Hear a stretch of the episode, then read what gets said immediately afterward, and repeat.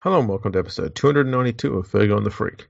I'm that bloke from Rugby League Project, Andrew Ferguson. You can find me on Twitter at AndrewRLP. Joining me as always is the glorious League Freak. You can also find on Twitter at League Freak. How you going? I'm going well, Andrew. How are you? Yeah, not too bad. Can't complain. Yeah. It's one of those days. I was going to say, you got any complaints? I've got various complaints today, but they're for planet Earth. And I like to scream them into the night after the podcast. I don't know what I'm talking about. That sounds like a great idea for a podcast. Yes, good. Just call it Screaming Into the Night. Yeah, Howling at the Moon. Yeah. Oh, hang on. That idea's already taken. It's called Six Tackles with Gus. But anyway. No, that's the old man shouts at clouds. Yeah. I did a tweet the other day. Congratulations. Thanks. Carry on. It. No, you've ruined it. No. I said Phil Gould calls the game that he thinks is going on in his head, not the one that's actually going out in the field. Because he'll say stuff like, I know the scoreboard doesn't say it, but this team is up by so much. It's like, what are you talking about? Actually, I heard a great line today by Greg Alexander. Mm-hmm. I've got no issue with Greg Alexander, but every now and then he comes out with the line where you know he meant to say something, and he's lost track of his thought process, and he's gone, yeah. I just need to finish this sentence and move on. Yeah. And he said regarding, I think it was a kick by Reed Money, which was a 40-20 today. Yep, great kick. He said, that kick was in the air until it hit the ground. Like, you moved on from that one fast, Brady, and that's the right thing to do. Technically, he was right. Yeah. Classic commentary. Yeah. Who do you reckon says the weirdest shit? Like, I see Blocker Roach say some things that leaves me scratch my head. Like, he'll be talking about Drinkwater, how he's the best player in the Cowboys and how skillful he is and how great he is. And I'm watching Drinkwater play, and I'm like, this is the worst player in the NRL, just easily, not even close. Yeah. Blocker's interesting because he's passionate. There's no doubt about that. Mm. And that makes him somewhat entertaining. He also has this penchant for trying to replicate English saying, rhyming slang. Oh, yeah, he does too, doesn't he? A few years ago when he first came back to Fox Sports, it was fucking irritating. Thankfully, he's wound it back an awful lot. Yeah. But he kept going on about, rocky boulders instead of shoulders. Mm-hmm. Vera Lynn's instead of chin. Fuck, he said that nearly every week. Yeah. Oh, he took that on the old Vera Lynn night. Mate, you need to know your target audience. It's like, mate, this isn't Alfie, and you're not fucking Michael Caine. Shut the fuck up and call the game. Exactly right. I found him less grating, so that's probably a good thing for him. Yeah. Braithen Astor. Genius. He's a genius. I know a lot of people mock him. I don't think people realise he's there for comedy value. The things that he says, it's satire of the highest order. Yeah. He's working on so many levels that it's hard to keep up. And you know what makes it so good is the fact that he does it deadpan. Mm-hmm. Oh, he's brilliant. He really is. He's a diamond in the rough. Yeah, exactly. And then you've got Matt Nable. I'm very happy they don't have him doing commentary anymore. I want to get Matt Nable on and interview him, hey? That'd be interesting. You can talk about his random number. Was it 13 footy games or something like that he played? Was it 13? Oh, no, something like that. He didn't play a huge amount, but he did play more than Paul Kent. Oh, you know what? I'd love to get him on the podcast, and I reckon he'd come on, and because I've got a couple of things I want to ask him about. But I want to ask him to do a voiceover about himself as a player. That'd be great. Actually, he played 8 games. Okay, who was it for? South? 5 for Manly. Yeah, and 3 for South. Okay, because I think of him as a South player. He was a lock. Yeah, his brother was Adam Nable. Okay. Well, still is Adam Nable, obviously. Adam Nable played 64 games between 1995 and 2001. Played for Manly for 1 year, Balmain for three, the West Tigers for one, and one game for the Cowboys in 2001. I don't remember Adam Nable. Hey, he was more of a ball player. I think he's the best way to describe him. I think he was kind of like a slightly more skillful version of Darren Center. Oh, okay. Yeah. So he played, probably played the majority of his game as a hooker or a bench player. Mm-hmm. I'm pretty sure I saw him play at lock a few times. So he's handy enough. These are the conversations we normally have at like 3:30 in the morning after the podcast. That's right. We drag people into this now. Yeah. So anyway, let's have a talk about something that was talked about this weekend a lot, and that is how lopsided the competition supposedly is. And there were people that were saying, oh, the salary cap, is it working? And it's pretty clear that the salary cap is working very well. Yeah, the salary cap is working perfectly fine. This is not an issue with the salary cap. No. Okay. If there's anything, it's an issue with some teams' inability, and when I say some teams, they've got all of these issues combined, and that is recruitment, development, inability to understand and the new rules, mm-hmm. and to build a style to make the most out of the new rules. That's pretty much what it comes down to, because the same teams who are failing with the, you know, dealing with the new rules, and these new rules are not just this year, they were in last year. Yeah. And some of them came in 2019. So it's the same teams that have been struggling since the back end of 2019 till now are the same ones who are not very good at managing their roster, their cap, and have got pretty poor development. Yeah, so like let's look at the teams from bottom of the ladder to the top. The first one, Manly Seagulls, their recruitment's been the worst in the competition, I think, bar none. Like, you know, their biggest name that they've really recruited in the last couple of years is probably Kieran Foran. And like, I couldn't believe it when they signed him. The coach, you know, when he got there from being at Canterbury, it was a shock that they signed him, that anyone would sign him after what happened at Canterbury. And he had a good start, but it's gone downhill ever since at a real rapid rate of knots. And you just look at their lineup, there's half a dozen players in that team that aren't first graders. And that's not a salary cap issue. That's they're not developing players. They're not signing any good players. And like, how do you get in a position like that? It's really weird that no one at the club would say, hang on a second, we've got to turn this around, and that no one's really accountable for that. No, this is what Manly's been doing for a long time now, is just treading water. Mm-hmm. That's the thing. They just, whenever they've had like one lean season, this is in the last 20 years. Yeah. They've always been really good at bouncing back and getting back into the finals.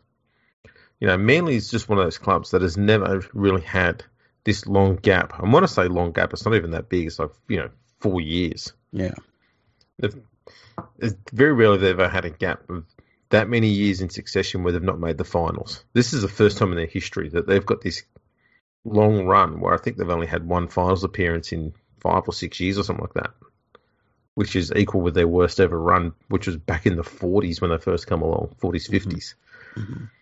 So they are historically right about the worst they've ever been. And the problem they've got is next to no development's taking place. Their roster management is atrocious. And they're just buying whatever they can find. Mm. And it's like horrible. The things that would normally get them out of the ruts they would fall in is they'd buy 2 or 3 really good solid first graders, and they'd normally find somebody that was, you know, they'd bring in someone like a Craig Innes, you know, somebody that, you know, a former rugby union player or somebody that, you know, a Queensland Cup player, just somebody with experience. It wasn't even a youngster. And they're not doing that at the moment. And, yeah, their lineup is absolutely horrible. You take DCG out of that lineup, and I reckon that there are teams in the New South Wales Cup that could beat Manly. Yeah, they're They're very weak. They had too many big losses in the off season. You know, losing Adam Fanua-Blake was huge. Mm-hmm. And they picked up Alloway from the Tigers, and they've basically been playing him off the bench. So you've lost a starting front rower and replaced him with a bench front rower. Mm. So you've weakened a spot already. They're still persisting with playing Dylan Walker at fullback. He's just not up to it. No, I don't at all. And I'm not going to be fully critical of Dylan Walker because he's like so many players now who have a bit of speed, have a bit of ball playing ability, and so coaches go, "Oh, I'll just play you anywhere." And so he's not been able to sit in one position and nail it down. He's had to play a bit in the halves, he's playing in the centres, he's playing a bit of fullback, and you see, they're all very different roles nowadays. You can't just throw a bloke there and go, "Oh yeah, he'll be right. He'll play a 9 out of 10 for us every week." You know, it doesn't work that way. Yeah, and there's a point where if you develop a player so that they're a jack of all trades and a master of none, that makes that player play at a level that is utterly replaceable when you do get a full-time player in that position. Yep. You know, and Moses Mbye is a really great example of that, that he could play most positions on the field outside of in the pack. But if you've got any specialist in those positions, you would rather have them in place of Mbye, because Mbye he covers a lot of positions, but he's not really great at any of them. That's right. And yeah, you're just creating a team full of tradesmen, but none of anyone who has actually got any skills. Yeah. They're part-time players. They're just doing the bare minimum to help the team out because that's all they know how to do, because they never get a chance to actually nail the position down. I mean, Mbye's a good example. He's played centre, fullback, 5/8, halfback, and he spent the off-season training at hooker. Mm. And he hasn't played hooker yet. And now he's, like today's game, he was playing as a, you know, ball-playing middle forward, and he's just not built for that. No. He's good in attack doing that, but defensively, he's not built for that. No. And so, yeah, it's just another position that's been thrown at him that he's now got to cover, and it's just another thing that weakens him. I mean, in the past, and I'm talking 20 years ago, that was very much an asset. Having a utility player like that, you put them on the bench, and you could put them anywhere. They were, you know, Craig Wing's a perfect example. You could play him anywhere, and they were a great asset to have coming off the bench. But the game doesn't work that way anymore. No, and also, like, when you think of the best utility players off the bench, the time they're at their best was pretty small, and you know, the very best of them should have been starters, and they usually end up being like hookers because they have the speed to like cover in the backs and stuff, and their defense is normally not too bad. Yeah, and it just ends up seeing them translate into being not so much a utility player as an extra hooker off the bench, and that's what happened to Craig Wing as well. That's right. Yeah. And you just need them to be in the team somewhere. Mm. So yeah, there's too many of those sort of players getting around at clubs these days, and they're typically at the poorer clubs. Yeah. And now let's move on to the Bulldogs. The Bulldogs obviously are still cleaning up the Raylene Castle, Des Hasler mess. Well, actually, you know what? Mm. We've mentioned this a few times off air when we discussed what we wanted to, you know, what we're going to do an episode on. Mm-hmm. And one of them was rugby league myths. And I'm wondering just how much is actually left from that drama. I think they might be riding on it a little bit because I don't think they've got that much left over from those days now. See, the way I feel about it is that under those two, their junior development, which has never been great at the Bulldogs, completely stopped. And so I think what we're seeing is the effect of that coupled with them just, I mean, they only really got out of Foran's contract last year. And I feel like there's a bit of a hangover from that.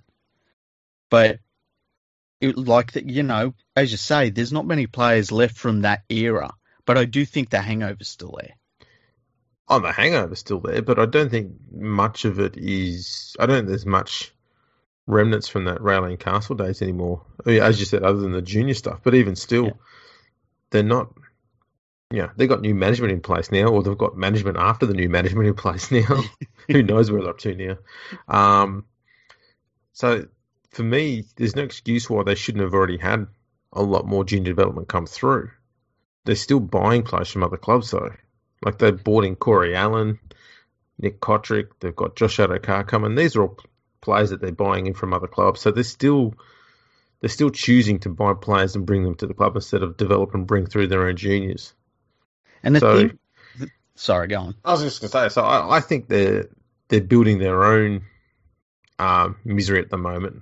They can't go and blaming Raylene for it all the time now. I think that period's gone. Well, the thing that gets me about the Bulldogs is that last year Dean Pay had a much worse squad to deal with. Mm-hmm. And they weren't very good, obviously, but they tried their guts out in defence. And this year, Trent Barrett has come in. His background as a first-grade coach is abysmal. He's always felt like he's been a first-grade coach and almost entitled to it, which I found really weird. And he's made them worse. He's made them worse in almost every area. And he's got a far better team. He's got a lot more first graders in this team. And, you can, like, their junior development is garbage, absolute garbage. It's terrible. But then you also look at adding the decision of bringing in a coach who his last role as a head coach ended in not only drama but failure. And at some point you can't really be surprised that they're second last on the ladder. No, this is right. And could I just say, stats-wise, he is closing in on 1,000 days without a win as a coach in first grade. Wow. That's pretty rough. He's, let's see. He's currently at 968 days. Oh, at this rate, it looks like he'll get there easy. So he's got a month left. Because his last win was 2018, round 22, and that was when he was coaching Manly, and they beat the Bulldogs. So jeez. He doesn't have the Bulldogs to beat now. He's running them. Man, that's a rough one. Okay, so since we've talked a lot about the Bulldogs in the past, so the next one's the Cowboys, who once again. Their junior development has fallen right off. I feel like they had a very good premiership winning team. And my feeling is the club said to Paul Green, we trust you completely. And that trust was probably misplaced because their roster just rotted away to the point where I think, even though they're third last on the ladder, I don't think there's any question that they've got the worst lineup in the competition. Especially now without Taumalolo in the side. Yeah. Yeah, I'm going to say this, though. I think signing Todd Payten was the right move, and I think Cowboys need to make sure that they make it clear they're not sacking him, before his contract ends. Yeah. Because I think what he's trying to do at the moment is make the players accountable for the first time in a long time there. And I think he's on the verge of building the roster he wants. I think a large reason why they got rid of Paul Green is because they know they've got about 10 or 11 players off contract at the end of this year. Mm-hmm. So they're going to be able to completely reshape their roster at the end of this year. And they need to because, I look at this team, this Cowboys team right now, and I'm like, okay, they need halves, they need a fullback, they need some centres, they need some back rowers, they could use an extra front rower. And if they got a hooker, that would be handy as well. But outside of that, they don't need much. I think if they had a good pair of creative halves, they do not need a fullback. I think Holmes will be fine if they've got a creative pair of halves. You struggle with Valentine Holmes at fullback if you don't have any creativity coming out of the halves because he's not a playmaker fullback. He's the sort of fullback you get who will chime into the back line. He can throw a pass at the end, draw a pass, or he can run at the line. That's going to be the maximum of what you get out of him as a playmaker. So if they've got some creative players at 6 and 7, you can keep Holmes at fullback, and there's no drama. Hookers though, they've struggled with that. Robson looks good, but I don't know. I don't know what they do there. As you said, their forwards are a bit of a mess. So the weird thing about the Cowboys is you look at some of their players and you go like, have they got something here that? Oh no, that's terrible. Like, and all of their players seem to do that outside of Taumalolo. Like it's kind of crazy that there's so many players. And look, they've got guys there like Cohen Hess. I would show him the door immediately. He's just bludgeoning around on the field for them. Yeah, if I was Todd Payten, I'd be saying to Cohen Hess, mate, I'm not going to say that you're playing for an NRL contract here. I'm saying you're playing for your career here, because the way you've been playing the last few years, no club will pick you up. Yeah. So you need to prove that you deserve to be getting an NRL contract. Otherwise, you better like cold weather, mate, because the only place that's going to sign you now is going to be someone in England. Exactly. Now, the other thing I was going to point out too, which I forgot to do with Manly, is, and it ties in with the Cowboys, is apparently there was an article during the week that said that the Manly board have approached Paul Green about helping Des Hasler with coaching, and I went, yeah, that's probably not the best person to go with. Yeah, I always find it weird when teams go to coaches that have failed. And look, I understand the idea of, sometimes a team fails for whatever reason and it's not fully the coach's fault. I also understand the thing of, well, I've got experience, and Paul Green's a premiership winner. You can never take that away from him. But at the same time, I find it weird when a club will go to a loser to try and get better. Yeah. Is it the Knights have got Anthony Seibold on board? Yeah, what's that all about? Well, to his credit, I'm pretty sure Seibold was a pretty handy assistant coach, so it may not be a bad idea, just like John Cartwright was a very good assistant coach as well. And so maybe that's more where his niche lies. Who knows? But I don't know if Paul Green spent that much time as an assistant coach, and given his inability to build a potent attacking side that doesn't have Jonathan Thurston in it, I don't know why you take him to Manly, where they've got less attacking power than what the Cowboys had when he was there. Yeah. So yeah. I don't know what they think Paul Green's going to bring to that team. He's definitely not going to bring any defensive ability. He's not going to bring any attacking ability. So I don't know what they think they're going to get from him. He's just another version of Des Hasler. Like, yeah. Having two Des Haslers make them twice. I don't get it. Does it make him twice as good or twice as inept? Just twice as dull to watch. So, fourth last on the ladder is your West Tigers. We've talked about them for about 1,000 hours. Yeah, I think we've covered them. Yeah, but one of the big things, once again, junior development has been terrible, especially considering the area they've got. Their recruitment has been very, very, very bad. For a long time. Yeah, and can't blame Michael Maguire. He's actually doing a really good job with what he's got to work with. But, there's a theme here. You go to the Broncos. Now, the Broncos, actually, you could say, pretty good junior development, but terrible coaching. And they probably made the mistake of going too young too quickly. I think it's fair to say. And I'm not saying terrible coaching with Walters, because, Walters hasn't done enough yet. Right, but I'm talking about the previous coach. So I wouldn't mind checking out to see when, because I think right now the Broncos have 2 or 3 feeder clubs. I'll try and find out when they went from just 1 to 2 or 3.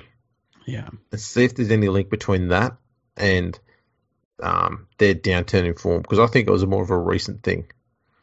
And I wonder if that's had an impact, because it means that the club's, recruitment and development people are no longer just looking at one direction or looking at one straight, clear pathway. They're trying to look at like 3 different streams all flowing into the club. Yeah. You can't be in 3 places at once. No.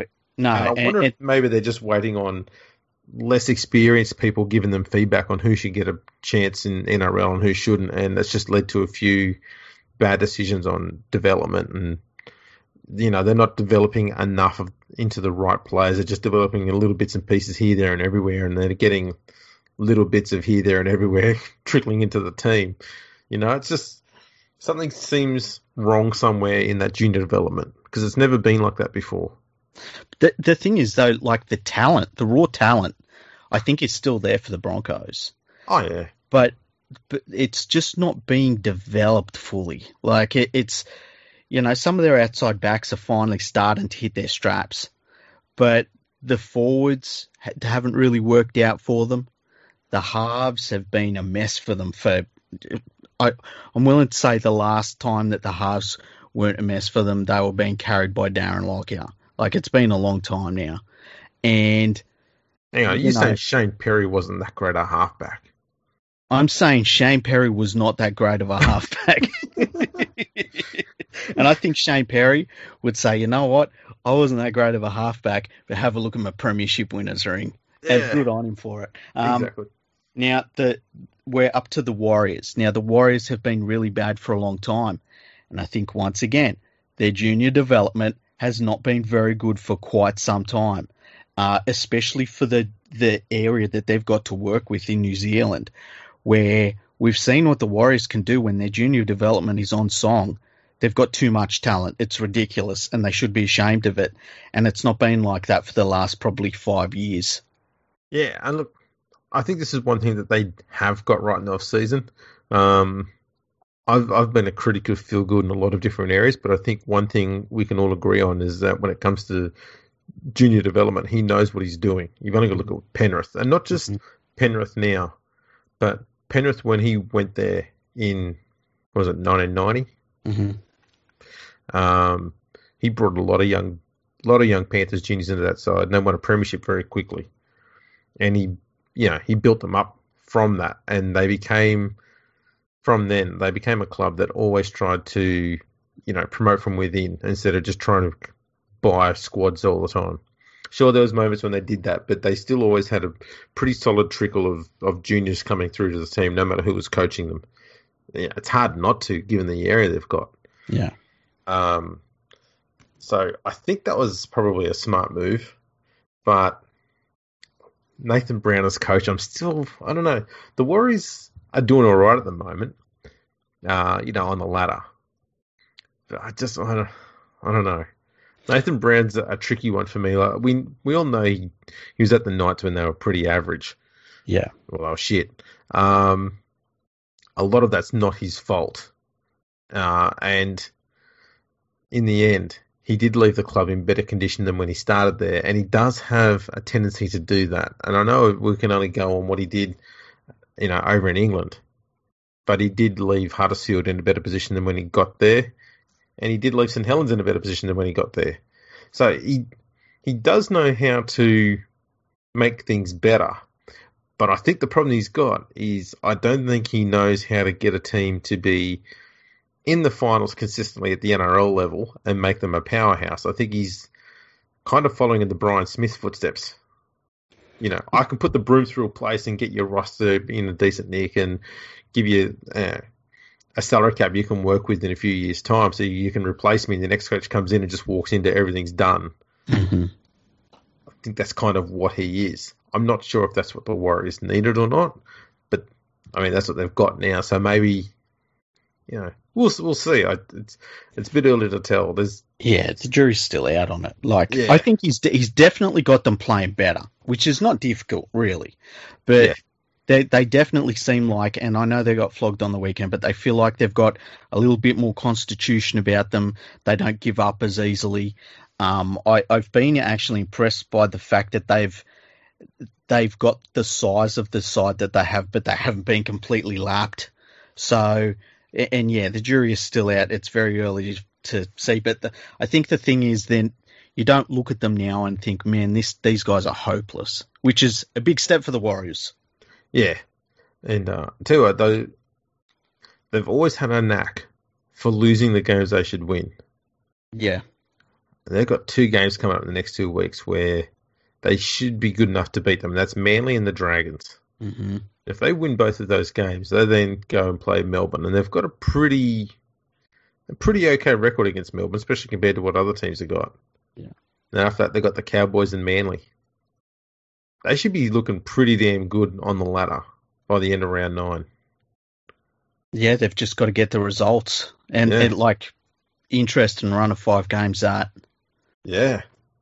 So the next club is the Knights. We know where they've come from.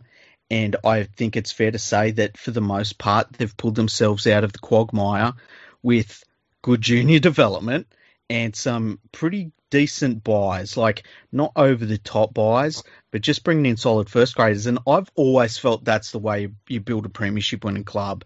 I know that's the way the Panthers have always done it. You bring in juniors and then you finish it off with a couple of good buys. I'm not saying the Knights are a premiership-winning club, but it's definitely been the way they've gone about things. The team above them, the Titans, they've gone from being terrible, but what did they do right? They started bringing through a few junior players that have been very good for them, made a couple of shrewd buys, and you go up through the list. The next one's the Sharks. Although they've been doing great the last, 18 months. The Storm above them, they've always been fantastic with producing talent. The Dragons, they're a bit of a different case. They've not been great in a lot of areas, but, Anthony Griffin's turned them around. He's got to be given credit so far because he's working with less than McGregor ever had in any season he had at the Dragons. Well, that's the thing. I'm not sold on the Dragons yet because, let's be honest, they've beaten the Cowboys and Manly, mm-hmm. Two of the worst teams in the comp at the moment. And then the Knights on Sunday that was probably their best performance, given that they didn't have Ben Hunt in the side. But Newcastle were besieged by injuries too in that game, so they probably should have won it just through, perseverance. We'll see how they're going this weekend because they'll be playing Parramatta. Yeah, that's going to be a test for them. Mm. But their junior development is getting better. There's no doubt about it. They're starting to get a few more juniors in there that are, more local talent. Mm-hmm. Some of their recruitment is still average. Yeah, it is. So we'll see how they go. I was just going to say on the Knights too, one thing I think that Adam O'Brien did that was a really smart play, which has not got any mention whatsoever, is making Jaden Brayley captain. That's a massive gamble. I think he only played like 3 games before he got his injury last year, that. But he's got a really, really mature head on his shoulders for a young bloke. Mm-hmm. He does a mountain of work in the middle. Good ball runner from dummy half, does a lot of defence. So he's genuinely leading from the front, and he's got always got the ball in his hand, obviously, because he's dummy half. And I think that's been a really smart move. He's just a much calmer head running the club around the field. You just hope every time he runs the ball, I just think, please don't get injured, because if he gets some football under his belt, he's just going to get better and better and better. And the thing I like about him is he really knows when to run the ball. Yeah, he's really good at it. Mm. I do think his younger brother's better than him in attack. Mm-hmm. But Jaden is a much better defender. Mm-hmm. But yeah, they're both very good players. Very, very good players. So we've gone through most of the ladder now. We know who everyone that's at the top. The salary cap's not the problem. So do we have to look at the way that teams are allowed to put teams to get their squad together? And do you reckon the NRL needs to bring in some sort of, because Souths have talked about this with Adam Reynolds. They've said that there's not enough incentive for long-serving players to get contracts that have some sort of discount. Now, I think that's a smokescreen because they just don't want to pay Adam Reynolds, and I don't know why. But do you think that there should be some more incentive, or do you think there should be a flat-out rule that, say the NRL bumps up, it's, how much it gives to clubs from the central funds to say $15 million bucks a year eventually when the new TV deal comes in. that they say you've got to spend at least 1.5 of that on junior development? Do you think there needs to be something like that? I think the best way to work it is to just let the club pay the players whatever they want. Okay, if you're a junior, say Adam Reynolds, okay, instead of, I don't know if this is how it works, I assume it is that the NRL says, okay, we're going to give you a set amount of money as a credit back because Adam Reynolds is a junior, but it's not a huge amount. Instead of the NRL parting with money, why don't they just say, we will waive this percentage of Adam Reynolds' fee, so you still pay him the full amount, but only, say, 85% of it counts in your salary cap. Well, like, I mean, we've talked about this before. Like Cameron Smith, in the last few years of his career, I would have, as an opposition fan, I wouldn't have had any problems if he didn't count $1 against the Storm's salary cap, because he's been there from day one of his career. He never moved clubs. He's always been a Storm player. And at the end of his career, it shouldn't be about money. And I feel as though Adam Reynolds is pretty close to that sort of area. I don't know if maybe you put a limit on it where you've got to be 32 or something like that. And Reynolds isn't quite there yet. But I think that when you're at the end of your career, if you've been at one club and you're a local junior with that club, you should not count towards the salary cap if you're a 32-year-old and you're still there. Yeah, I can see the argument for that. I think to be fair, I'd like to see a majority of their salary included in the cap. Mm-hmm. Just because, you know, there'll be people who whinge all the time. Imagine if the Panthers keep their squad as it is for another 8 years, everyone will be going, you know, oh, the Panthers only spent $7 of the salary cap this year.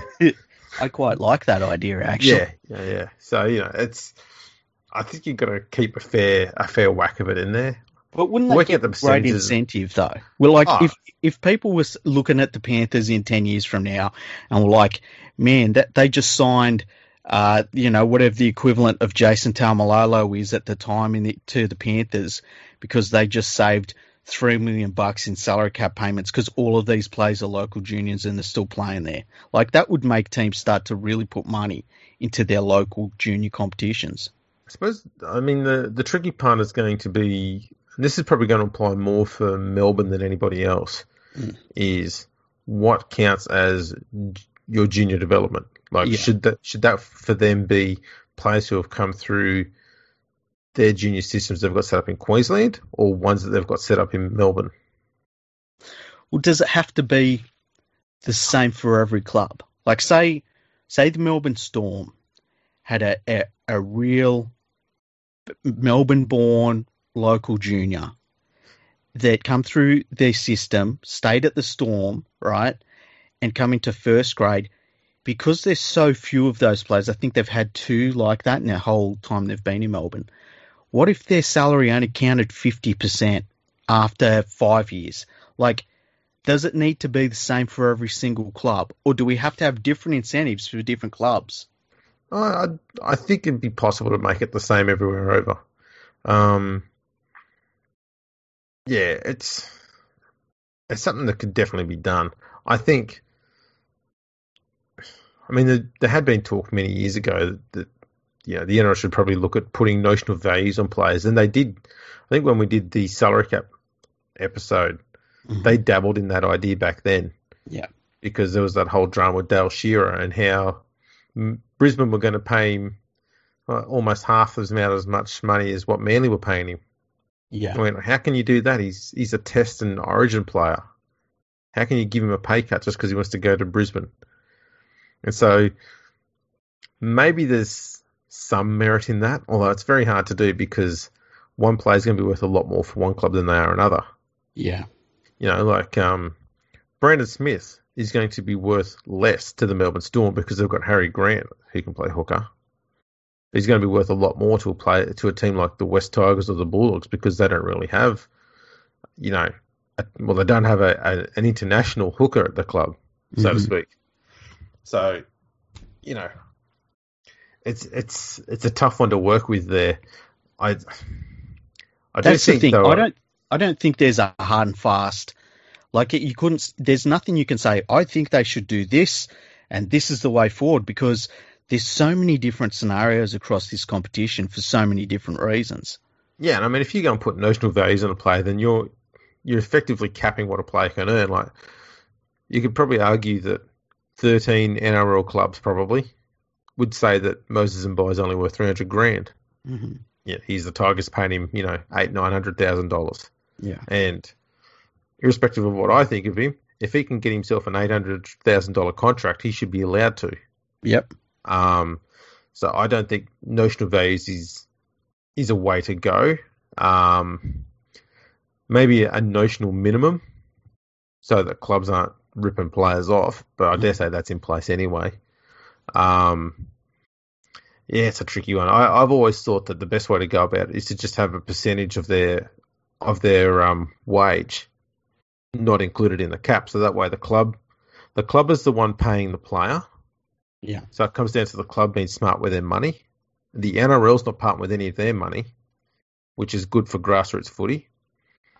And, you know, then the player's getting all the money that they feel they deserve, and the club's not being penalised for paying, you know, if it was Melbourne, they had Cameron Smith, and Cameron said, you know, I want $1.2 million a year, and Melbourne goes, that's fair enough. Mm. But the NRL says, you know what, because he's been there the whole of his career, we'll only count 50% of it. Yeah. Melbourne can just go and give him $1.2 million. Cameron Smith gets $1.2 million. The Storm only have $600,000 counted in their cap. The NRL doesn't spend any money. To me, that's a system where everyone's happy. I agree. Like, you look at someone like Taumalolo, I think he's coming off contract when he's 28, 29, something like that, from that massive deal he signed, which was a 10-year deal. Yeah. He's been there since he was a teenager. What he started when he was, like, just 17 in the NRL. And, like, he should be able to re-sign with the Cowboys, where the Cowboys say, oh, other teams are offering you $1 million. We can offer you 1.4, and you're only $1 million on the cap anyway. Like, it should be something along those lines. And it should never come down to that balancing act that I think we're seeing a little bit at the Rabbitohs, but I also think there's something else going on there where you've got this player that's been there his whole career. And he's he was a junior player for the club. He come through. He's never played anywhere else. And they have to weigh up the offer. It should never come to weighing up the offer. I think the drama at South is more that I'm fairly sure, and this is going to sound weird given that they signed Benji Marshall, but I'm fairly sure Wayne Bennett's not a huge fan of having too many players on long contracts who are over 30. Yeah. So Adam Reynolds is made it pretty clear he wants to sign a 3-year deal. South have made it pretty clear they don't want to sign any 30-year-olds for deals longer than 2 years. Yeah. So I think that's kind of all that this is over, is just getting the right length deal. Reynolds is 31 at the moment, so it's just a tricky sort of area. I wouldn't be surprised if he does pick up a 3-year deal. It'll be 2 years plus 1 year in the club's, you know, in the club's way, I guess, at South. I dare say that's what will happen. And, you know, if I was South, I would say, look, you do this deal. If you still think you're good enough to play at this high level, that new Brisbane team's going to need a halfback. You'll get your money. Like, he's going to get the contract. It's just a matter of if his body stays together. And that's weird because, you know, we're seeing different. We're not seeing consistency with how long players are able to play for. So you see someone like a Cameron Smith, who I reckon he could probably put on a footy jersey right now and play a decent game. You saw someone like a Paul Gallen, who I don't even know how he was able to play for so long. It's like some sort of miracle serum he took. But there's certain players that can play for a long time. And then others who, you look at Michael Morgan, when it's over, it is just over. Yeah. That's the thing too. I mean, Adam Reynolds has played at least 20 games in each of the last 4 seasons. So his body seems to have righted itself. Yeah. You know, he's not missing many games anymore. No. He had 2 seasons, 2015, 2016, where he played 18 and 16 games respectively. And they were pretty stop-startish sort of affairs. But he's been pretty good since then. But the thing that really hurt him too was that there were a couple of years there where he got injured just as the final started. Yeah. And so that's the hangover you have when you think of Adam Reynolds, is like the world's on fire. It's round 25. He's absolutely killing it. But is he going to be playing in the finals? Like, you just can't help but think that with him. You just go, rest him. Yeah, you would have to. Give him 2 weeks rest. He'll be fine. Yeah, it's interesting chat, that whole, what makes players, makes clubs function the way they do. Mm. I think this is the interesting thing that I've mentioned before about the West Tigers is the fact that every other club has had, wooden spoons and they've struggled and had weak runs and stuff like that. But all of them within 5 years have made the finals. Yeah. Tigers have never had a wooden spoon, and very rarely do they make the finals. For some reason, they never go to the absolute depths of misery. Mm-hmm. And because of that, they never ever go and do a complete rebuild. And so they just tread water and languish just outside the eight. And you're just going... Again, it comes down to bad management from the club. It's not always what goes on the field. It's not what goes on in the coach's box. There's just something going on in the back office. Yeah. Or the front office, whatever they want to call it. I don't care where the office is. It could be around the fucking corner. Who knows? But they're a classic example of how it's not the people on the field because they've had a lot of roster changes. It's not the coaches because they've had a shitload number of those. The results don't change. Something's wrong elsewhere. And the one thing that's been wrong for a while there has been not enough local juniors coming through.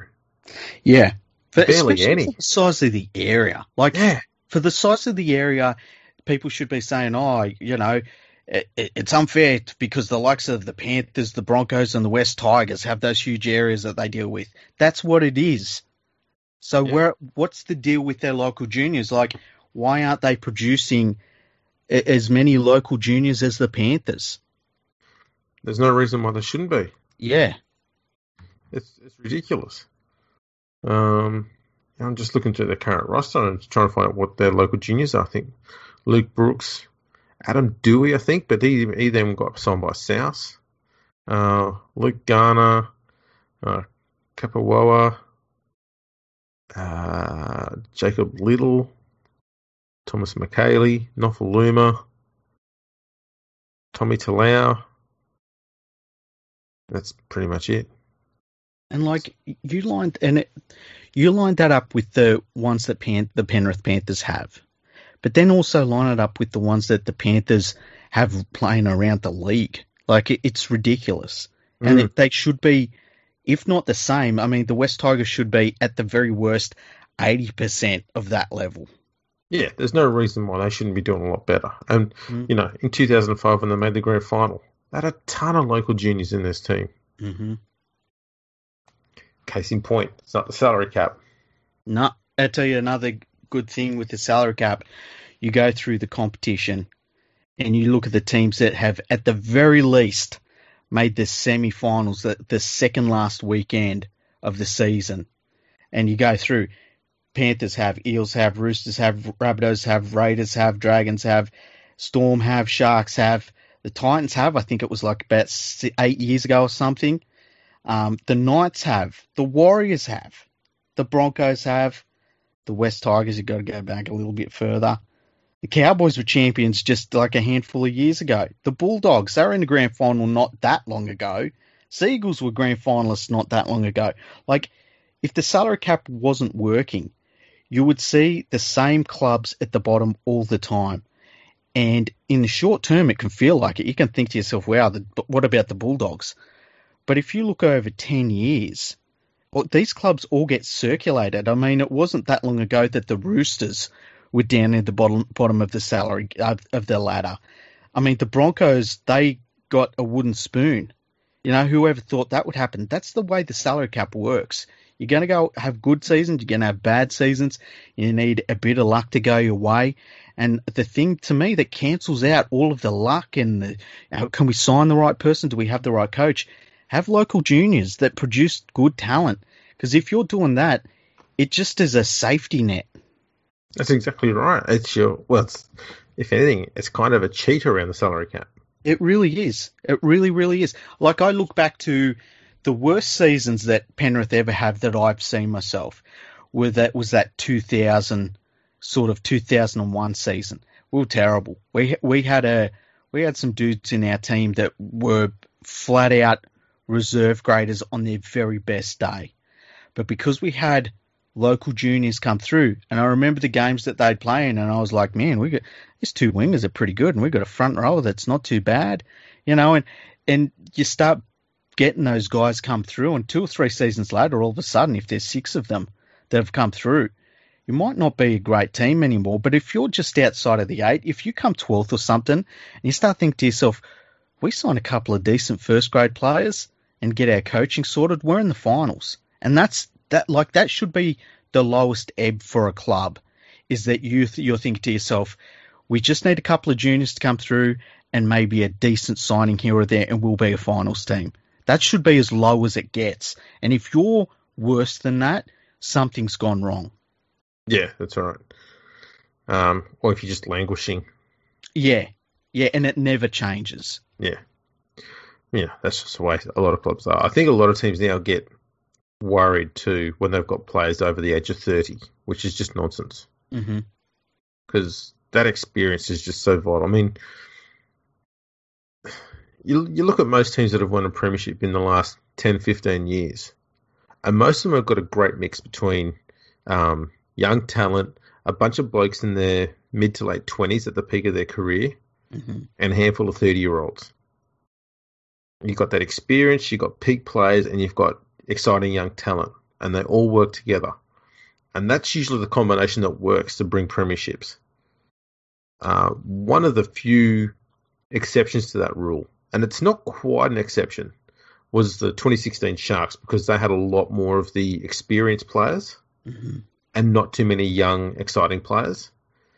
But they had a big chunk of players that were in their mid-20s. And so they still had a lot of players at the peak of their career. So the sort of, you know, the window was just, it was right for them anyway. But typically you do need to have that combination of all three. And if you've got the balance out of whack, you will struggle in some area somewhere. And I think that was exactly what one of the big problems was with the Broncos, and still really is, that too young and too old. They didn't have those middle ground players. I always think that the perfect scenario, if you're looking for long-term success, is what you saw with the 1990-91 Panthers, where it was a relatively young side, but they weren't super young. They were experienced, but still on the youthful side. And then they added a couple of, you know, hard-headed professional players to that. And I feel like that was the biggest similarity between that Panthers team and the Panthers team last year. We had a younger Panthers side in terms of the overall age of it, but then you had like Tamo in there as well, and just some, you know, some hardened first graders, some hardened professionals. And when that mix is so vital, because you just go a bit too young and it falls apart. You go a bit too old and you get that scenario at Newcastle where everyone just retires and you've got no one all of a sudden. Yeah.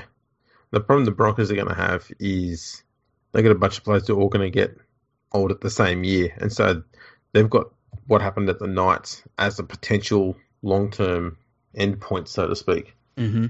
So that's why they need to, now more than anything else, get their junior pathway set up. Start identifying those 15 and 16-year-olds so that by the time they're 20 and ready to come into the NRL, most of their current squad are in their late 20s. Yeah. So you're starting to bring through the new talent at the right speed then.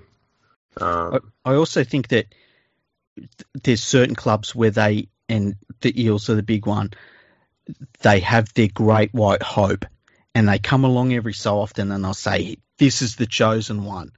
And whenever a club does that, it's always failed. Who's the great white hope?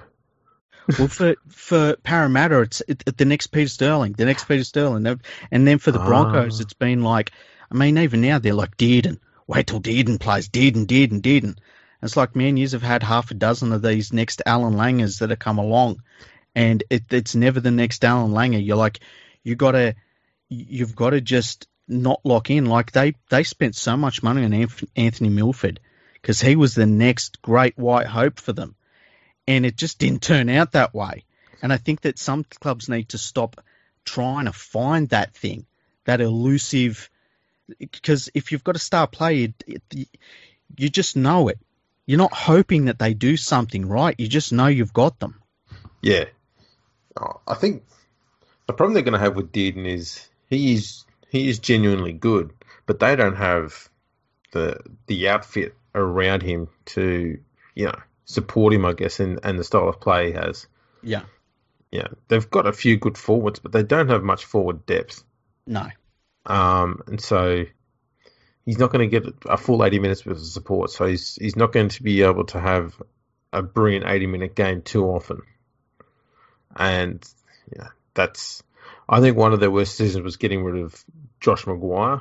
I'm not a huge fan of him, you know, with his grubbiness and stuff like that. But I think he could have been one of those players you could have turned around just by saying, right, you're now captain, lead by example.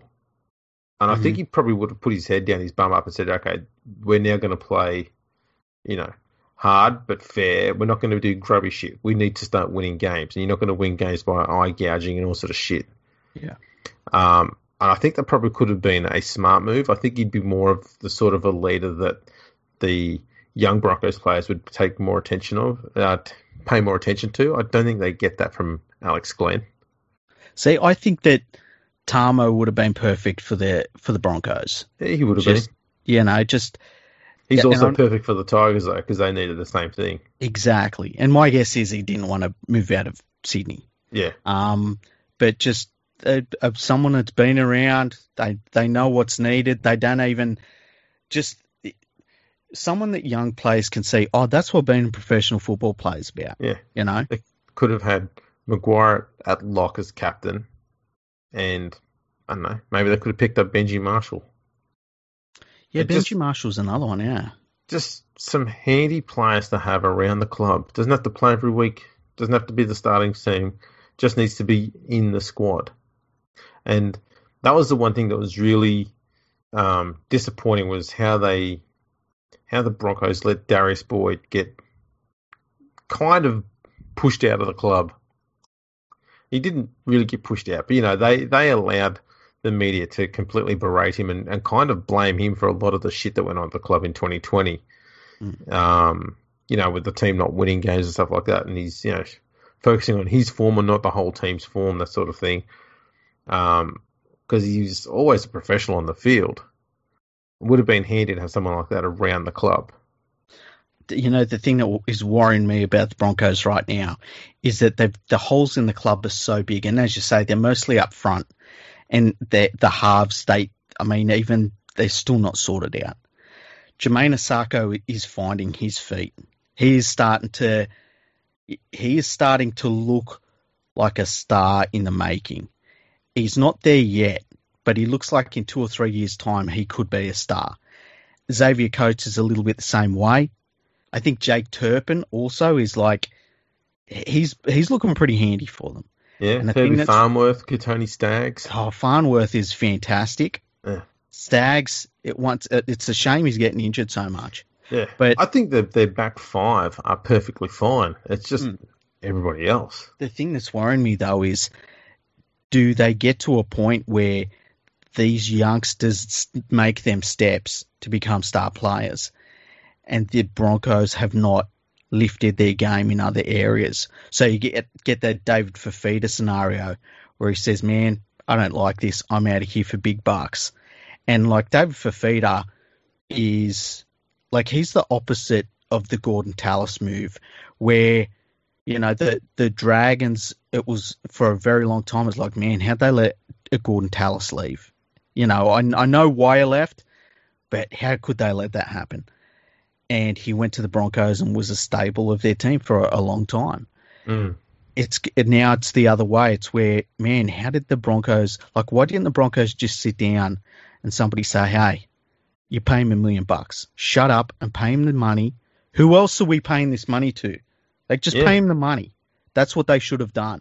And that is going to be one of the, for a long time, they're going to regret that move. Oh, yeah. Yeah. It's, especially when you see how he started the year. Oh, every time you see him run, it's like, and the crazy thing is how young he is. Like, he, if this was him at 28 years old in the peak of his career, you'd be like, man, he turned into a good player. Yeah, you think, man, he's still going to get better. Yeah. He's phenomenal. It's incredible. Oh, it really is. What else has been going on in the world of rugby league? Because that's been some pretty thorough chat right there. Yeah, it has.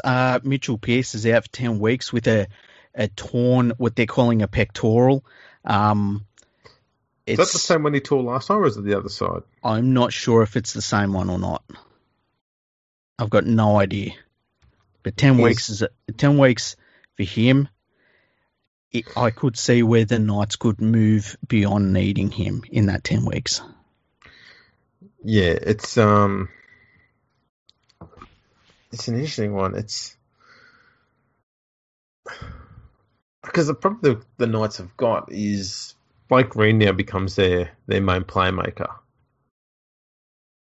And I don't think he's...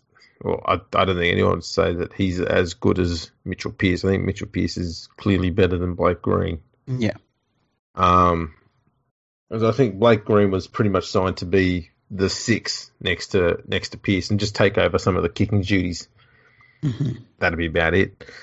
I think the Knights are really going to need Ponga to come back this week.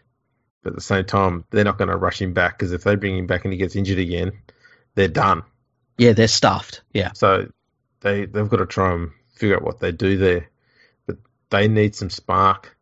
Like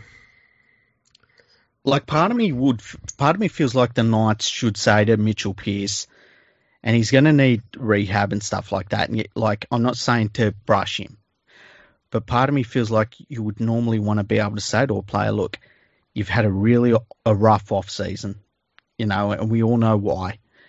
Go do your rehab. We're here for you, but just take some time for yourself because this is an important part of your career now. You're either gonna, you know, this is the part where you've really got to work to keep your career towards the end of it.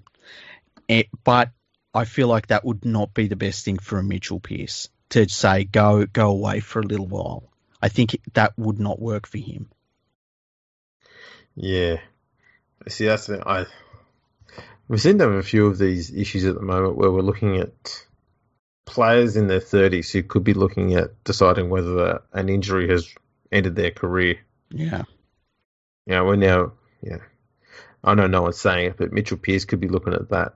I don't think it's the career-ending injury. I think it's more of an injury that could make it hard for him to get signed by another club because he's starting to look injury-prone in his 30s. Yeah, and that's the thing. I think that in 10 weeks from now, I could see where the Knights have learned to live without him on the field. And, it doesn't take long to be out of the spotlight to where people say, oh, yeah, but he's past it. Yeah. And I don't think Mitchell Pearce has passed it. I think he could play for another 5 years at the right club. But it doesn't take much. It doesn't take much at all. No, that's right. So, yeah, there's also talk that, yeah, as we mentioned earlier, Michael Morgan looks like he could be close to calling time on his career. Yep. Jake Friend could be about to do the same. We haven't heard anything about Boyd Cordner yet, but I wouldn't be surprised if that follows as well. Yep. So it's not the ideal way for players of their stature and the careers that they've had to, have their careers end. Yeah, and you look at, I even think back to Greg Inglis, who was the best fullback in the game till he retired, and it just was over, was done. And his knee that was it. And he went and he retired and he's got the itch to play footy again. He's over in Warrington getting ready to play for them this year. And I always have found that an interesting point in a player's career. I always felt like it was really interesting for Brad Fittler, where his athleticism wasn't what it used to be and his speed off the mark and stuff. And then you've got to transition to being something else. And we've talked about this a little bit. It's Benji Marshall, same thing. And I think that's where the true greats have the ability to say, look, I'm not that player anymore, but I've got all of these other things I bring to the table, and they have to almost relearn playing the game. Darren Lockyer was the same, where, you know, he changed the way he played the game, and instead of it being Lockyer coming out of the backfield, breaking through the line and stuff like that, he played super slow, and he was still too quick for everyone, playing super slow because he was that great of a player. And some players can handle that, some players can't handle it, and then some players just have it taken out of their hands through injury. Yeah, it's unfortunate. Yeah, that's why Cameron Smith was so crazy, because he just kind of seemed to do the same thing from start to finish. Yeah, really good, you know, body management more than anything else. Like he just didn't get injured. Mm. Now, bit of a lighter thing to end the episode on. Okay. I just had a look on Fox Sports website, and they've got an article up, as they do, because it's something to shit on the game about. Ugly scenes as footage of a fight between NRL supporters emerges. Have you seen this? I have seen the fight, yeah. It's brilliant because it's between a Parramatta fan at the Parramatta West Tigers game and another Parramatta fan. And then a West Tigers fan comes in from the side, kind of like the team makes no impact, but he was still there. He participated. This is Parramatta competing against Parramatta and no one else, and West Tigers just pops up and goes, "Hey, we're here too, remember?" They brush him aside and jungle with each other. Weird one. The dude threw a punch at a guy sitting in a chair and did nothing to him. I'll tell you what, though. The third line of this article is why everyone should subscribe to Fox Sports, because this is some brilliant sleuth work here. Mm-hmm. Bizarrely, the two men begin punching on who are both wearing Eels colours, suggesting they barrack for the same team. Wow. I never thought that. I tell you what, they used to say Four Corners was the bastion of journalism in Australia, but when you can get to the bottom of that, well done, Fox Sports. Yeah, that's gone the next level, that is. Yeah. Great article, this, because it's, I mean, this is shorter than pretty much James Hooper's articles. Really? Oh, you mean his blogs? Yeah, he's whatever he considers paid work. That's like when you'd see a fight or something in a State of Origin game, and I'd be like, oh, I want to chuck that on my website and show everyone. So I'd say, hey, here's a fight that was in State of Origin game. Take a look. And that was it. That was the whole thing. That's a lot. See, that would work. The most I've written about a fight on my website was the Robbie Farah, Anthony Watts one, but that deserved every single word I said about it. Oh, that was brilliant. That was just epic. This one has 99 words, including the heading. Wow, that's impressive. If you take the lengthy heading out, it comes back to an 80-word article. I can't even be mad at that. That's really impressive. They could have added 2 more words by putting their name to it.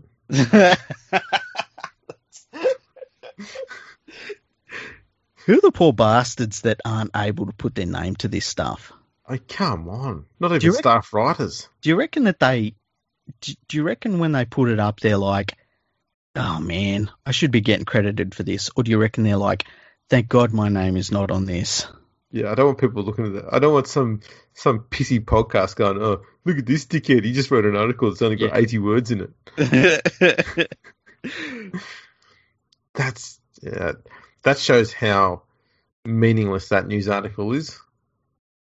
Yeah, it wasn't much of a fight either. It was just there was just nothing happening really. Two Parramatta fans. Yeah. I don't know how anyone gets that angry at a footy game, hey?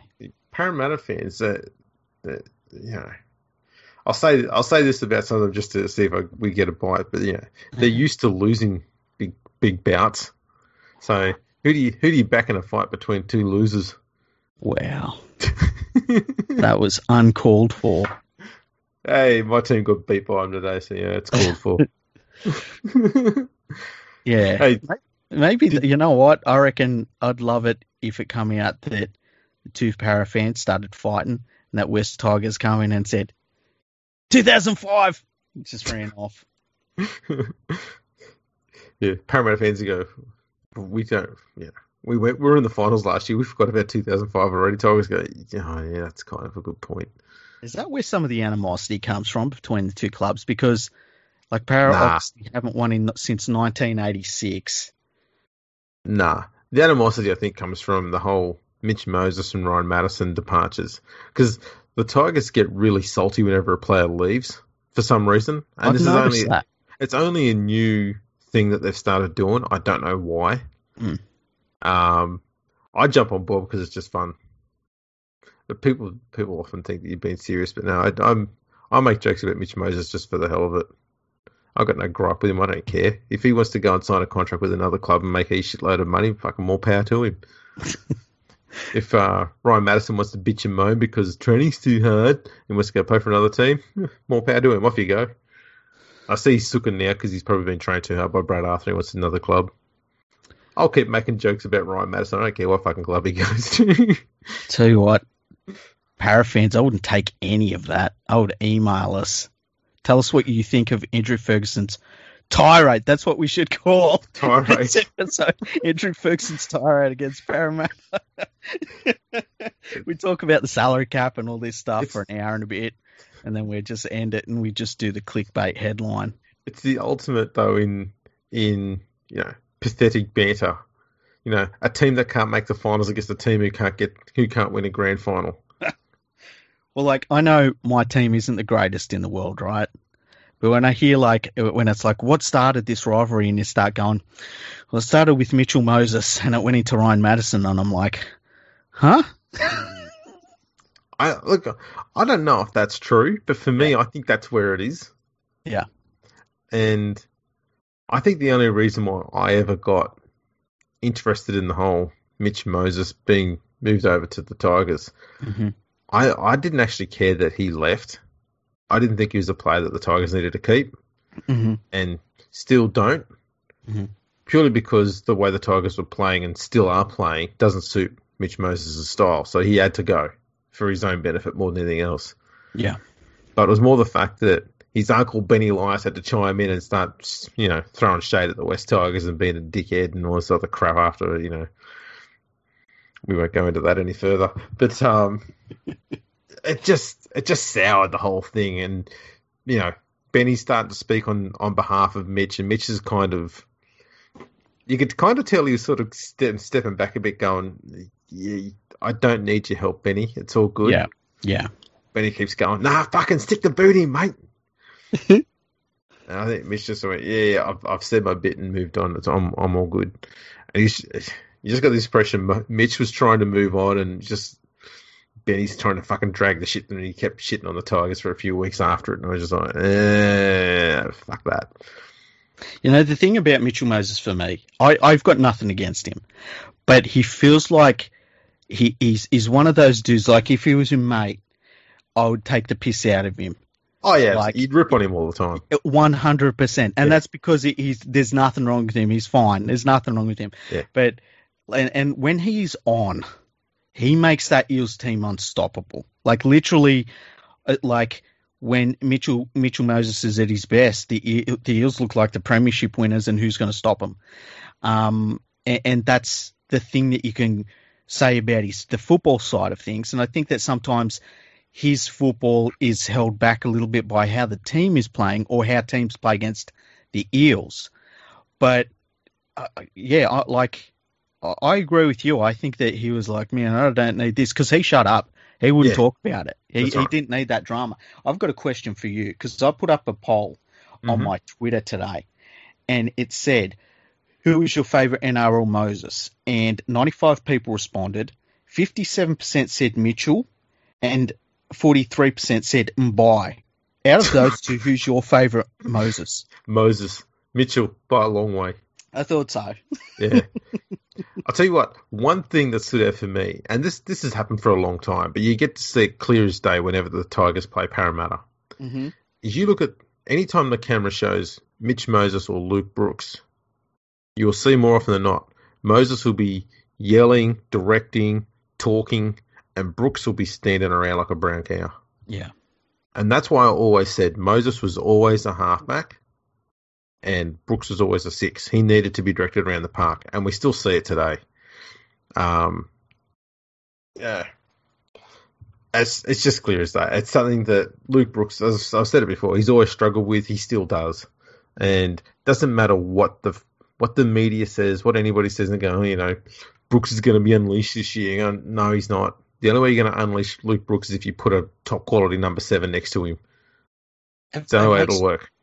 You know what? The Brooks situation makes me feel sad because he was the only one that stayed. And he stayed for less money, so the others could stay, and they all left. And he's played in terrible teams. Like, I think it's fair to say Luke Brooks has never been close to having a team around him that it was worth his talent.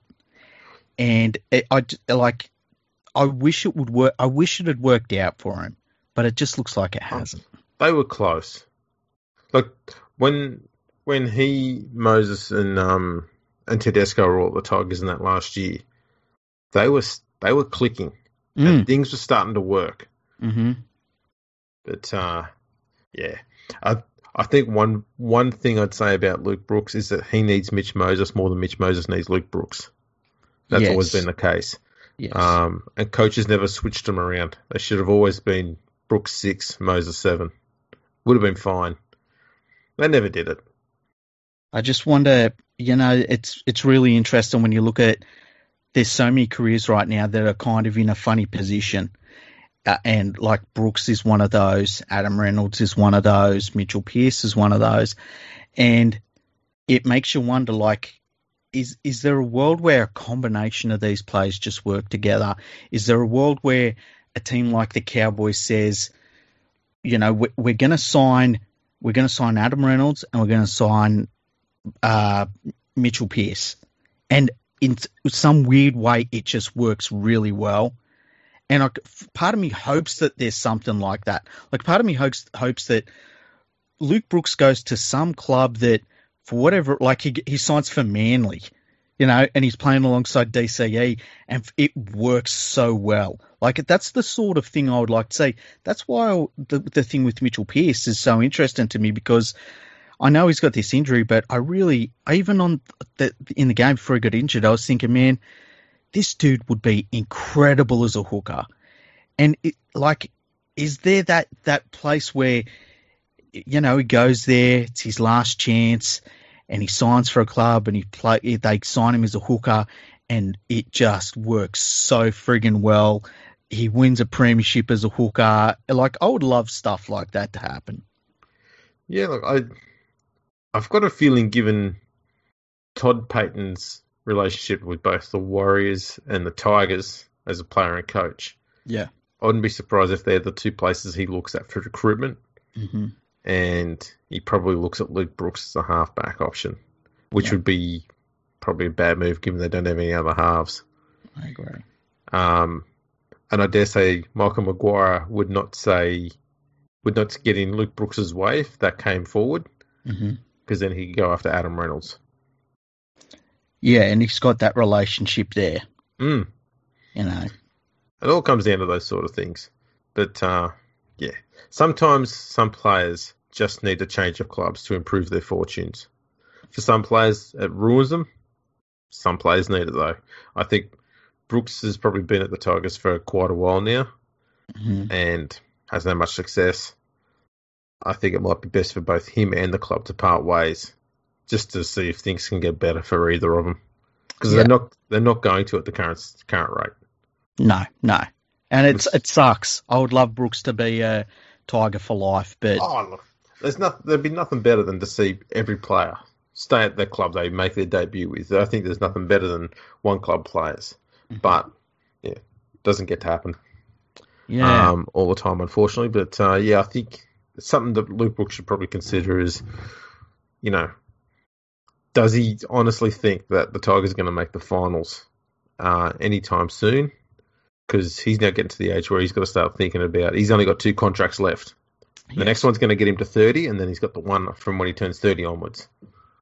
And so he's got to try and get the absolute best footy out of himself between now and the end of that contract that gets to him to 30, because that will set up his last contract. Mm-hmm. So he's got to figure out whether he's going to be able to make that money at the Tigers or whether he needs to go to another club and try and get it there. Be interesting to see what happens. But there's a few clubs. There's the Tigers, I think the Sharks and the Cowboys have got nearly a dozen players each coming off contract, I think, between them. Yeah, it's going to be a big off-season. Oh, the Tigers won't have that many, but they've got a few. It's all the money that comes off their books, though. Yeah, they've got a lot of cap space being freed up with a few players coming off, so they're going to be big in the market, as are the Sharks. Yeah. Sharks have a big amount of money coming off their cap. And it's crazy because they need to sign John Morris right now and have him locked in so that that's his money to spend. Because even if they signed Wayne Bennett in August, it's too late. It's not going to be his team. You know, they've got to get him locked in as soon as possible, and I don't know why they haven't done it. They don't need any other coach. No, there's no other coach currently better for the Sharks than John Morris. He understands all the juniors. He was the junior coach there. He's developing them very, very well. Yeah, and bringing them through at the right time, and getting them playing above themselves in most games. Yeah, he's really good. I'll tell you the other player I'd love to talk about just before we go. And it's play you and me had big raps on Kyle Flanagan. Okay, now when he was at the Sharks, you and me were like, oh man, unbelievable what we're seeing. Then he moves to the Roosters and we're devastated for the Sharks. It didn't work out at the Roosters, and obviously there was that thing of when he did get dropped, his dad rang up the coach and asked why, which is just the worst thing you could want. He left the Roosters. You could just hear Kyle saying, oh, Dad, shut up. I know, right? I know. And then he leaves the Roosters. Basically, the Roosters hate his guts on the way out. He goes to the Bulldogs, and he is not playing well at all. What do you reckon you do in this circumstance? In an ideal world, you put him back down to reserve grade and say, mate, you need a couple of months just to get out of the spotlight, get back to the basics. But I don't think the Bulldogs can do that. No, I can't blame Tim too much because their forwards are not laying any form of platform. Mm-hmm. And Barrett's been chopping and changing the forward pack, which is the first thing you want to do when they're not working for you. But it's also the first way to make sure that you've got no cohesion, which means you're constantly going back to square one every time. Yeah. So if it works, it's because of a fluke, not because you're a genius. Yeah. Okay, so he's now creating this vicious cycle where he's constantly going back to the drawing board, and they're going back instead of forwards. He's just got to go, you know what, I need to get what I think is our best forward rotation and stick with it for a month, and hopefully things start to improve, and then make one, maybe two changes along the way if I need to that rotation, just to try and get a bit of cohesion there, try and get a bit of a basic platform. He's got to get right back to basics, 3-4 tackles just straight up the middle. Let's just try and make 30-40 metres a set, get just a basic kick on the end, try and complete some basic sets, try and gain a bit of extra metres up the field. And, man, he's got to do something about that defence because it is just getting worse every week. Yes, it's shockingly worse very quickly. Yeah, the reads are horrible. Oh. There's no communication in there at all. Like last year when you watched the Bulldogs defending, they had good communication and they worked pretty well together. Yeah. But now it's just not there. There's no conversation going on defensively, it seems. They're kind of guessing a bit. The thing that got me in that game that they played in the last round, like I feel like Lachlan Lewis is a really good half to have alongside. And when he got injured so early on, it was like, man, this is the worst case scenario. And then you see some of the passing that they like. To say that there was a lack of attention to detail is like not saying how bad they are. Because just, passes that would go over the sideline and dribble along the ground and it's weird. They're getting worse. And that really worries me whenever a team, because they're a much better team on paper. Like they added a good half a dozen first grade players to that team. And that's saying something because they only had 2 or 3 first graders last year. Yeah. and they're much worse, and that really worries me for the Bulldogs. Yeah, I don't know how they fix it. I don't think they need to be looking at their attacking players just yet. I know they haven't scored a point for 3 weeks, but a lot of the, it's hard to score points when you're constantly struggling just to get, into the opposition's half. Yeah. And that's just forwards not laying a platform.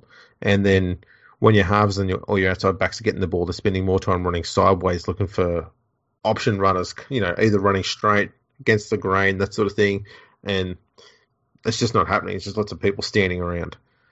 So they need to start working on that. Line running straight forward, trying to hit the shoulders of players that run instead of running straight at them one-on-one, because they're a lot easier to get to the ground that way and wrap the ball up.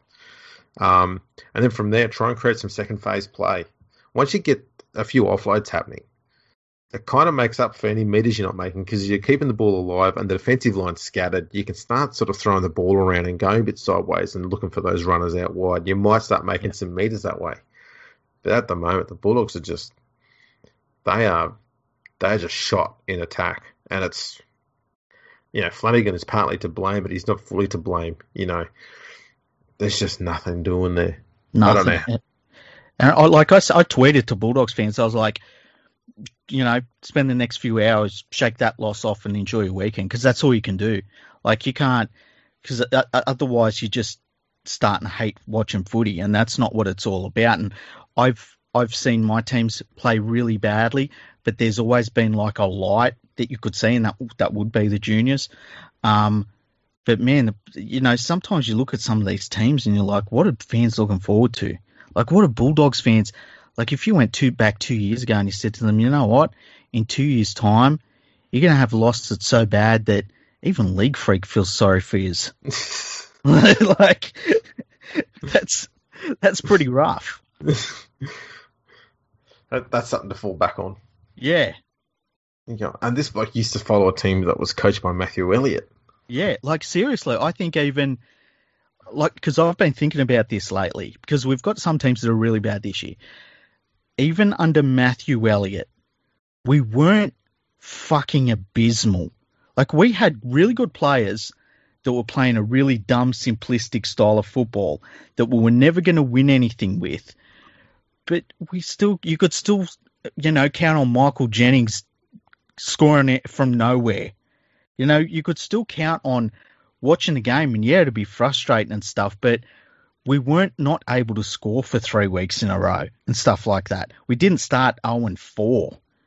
That's a completely different level. And I'm thinking to myself, the worst seasons I saw, as I said, were 2000, 2001, those seasons. But even then, at least you could say, well, you know what, next year, these youngsters, they're going to be 1 year better and stuff. And a lot of these teams right now, I'm looking at the Cowboys and I'm thinking, if I was a Cowboys fan, the only thing that I would be thinking every single day is, I hope Taumalolo doesn't get sick of this shit, because they've got nothing else. Yeah. Yeah. They need a lot of work. So as I said, I hope, given that the coach they've brought in, I hope they stick with him, because I think Payton's got the ability to fix up that roster.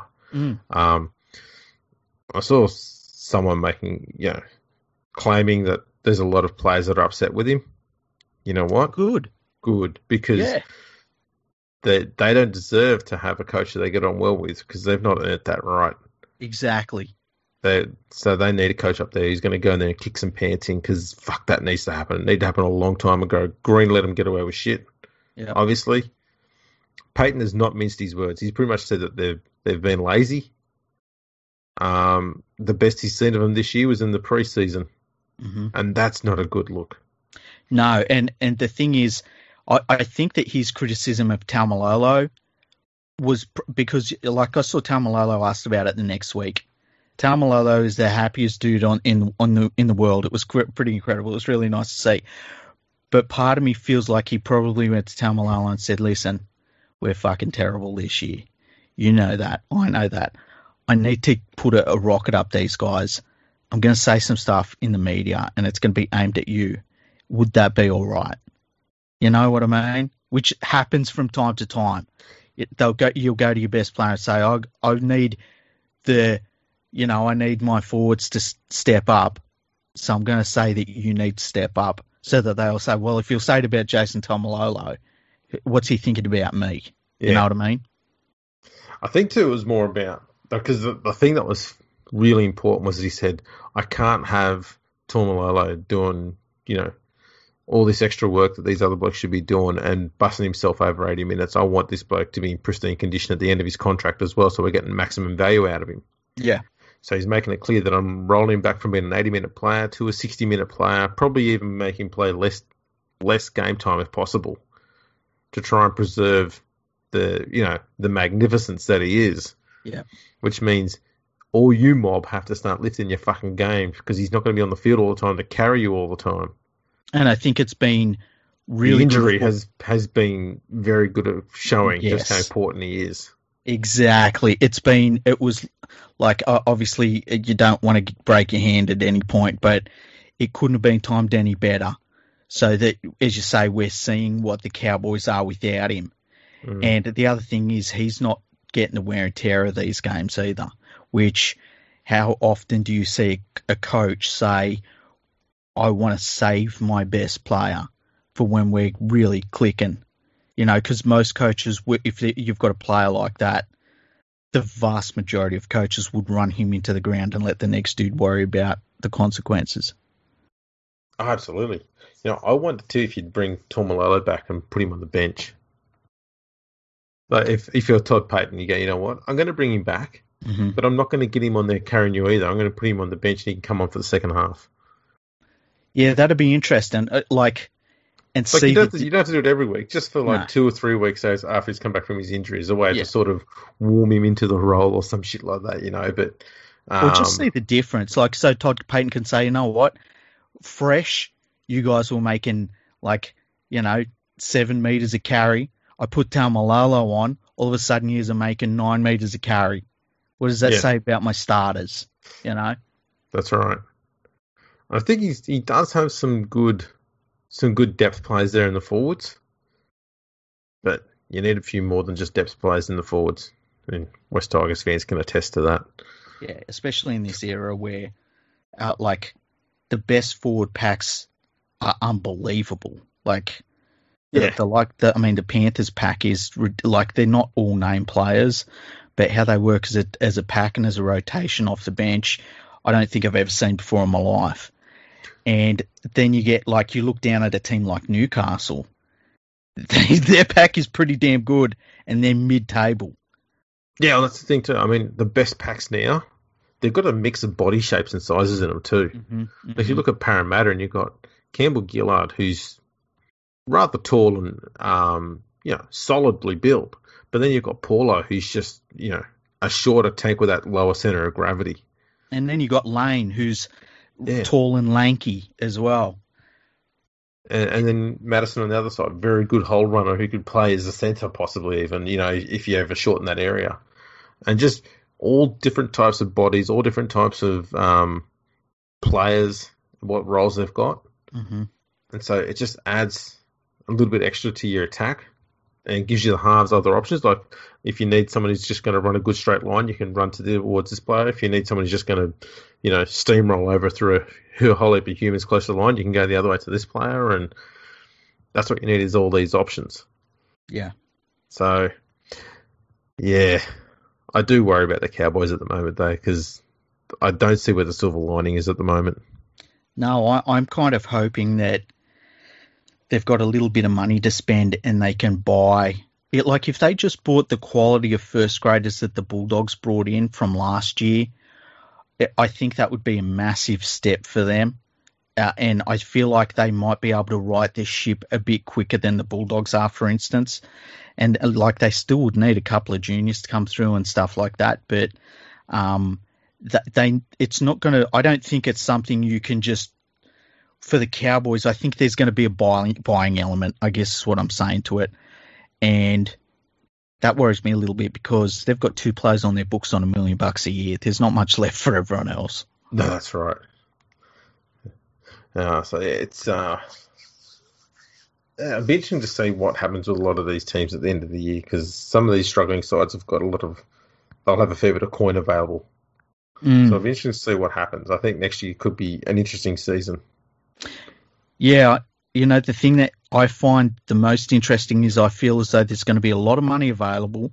There's going to be only a handful of players that are going to move the needle on the clubs that would need them. And then after that, I feel like it's going to be a lot of musical chairs.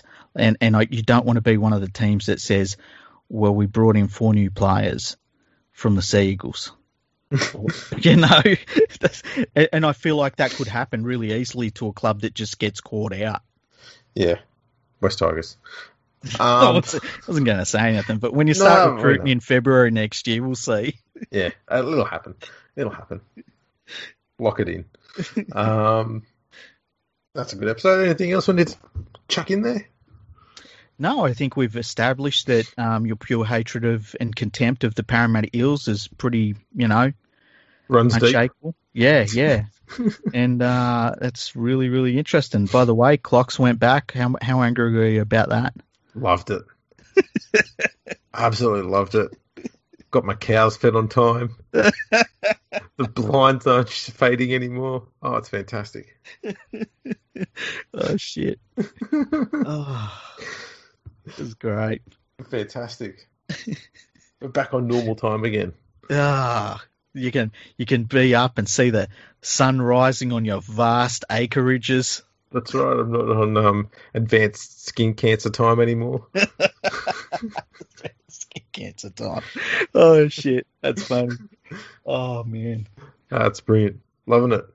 That's good. I woke up the other day and went, oh, I woke up an hour early. What the fuck? Oh, go back to sleep. It's felt like that every single day for the last few days. You know, I didn't even get to make use of it. I was up and actually watched the clock tick over, trying to sleep. It didn't work. See, that's bad because then you have to watch the last hour all over again. Yeah, exactly. It was like Groundhog Day. For an hour. Yeah. Here we go again. It's all been good. All right, well, at this point, we might as well let you know where you can contact us if you don't know already. Yeah. I mean, I've only said it 290 times before. Well, at some point, I'm thinking we just say, listen, if you've listened to us long enough, you know where to get in touch. Yeah. We must say that. Yeah. We must say that for episode 300. 300 onwards, yeah.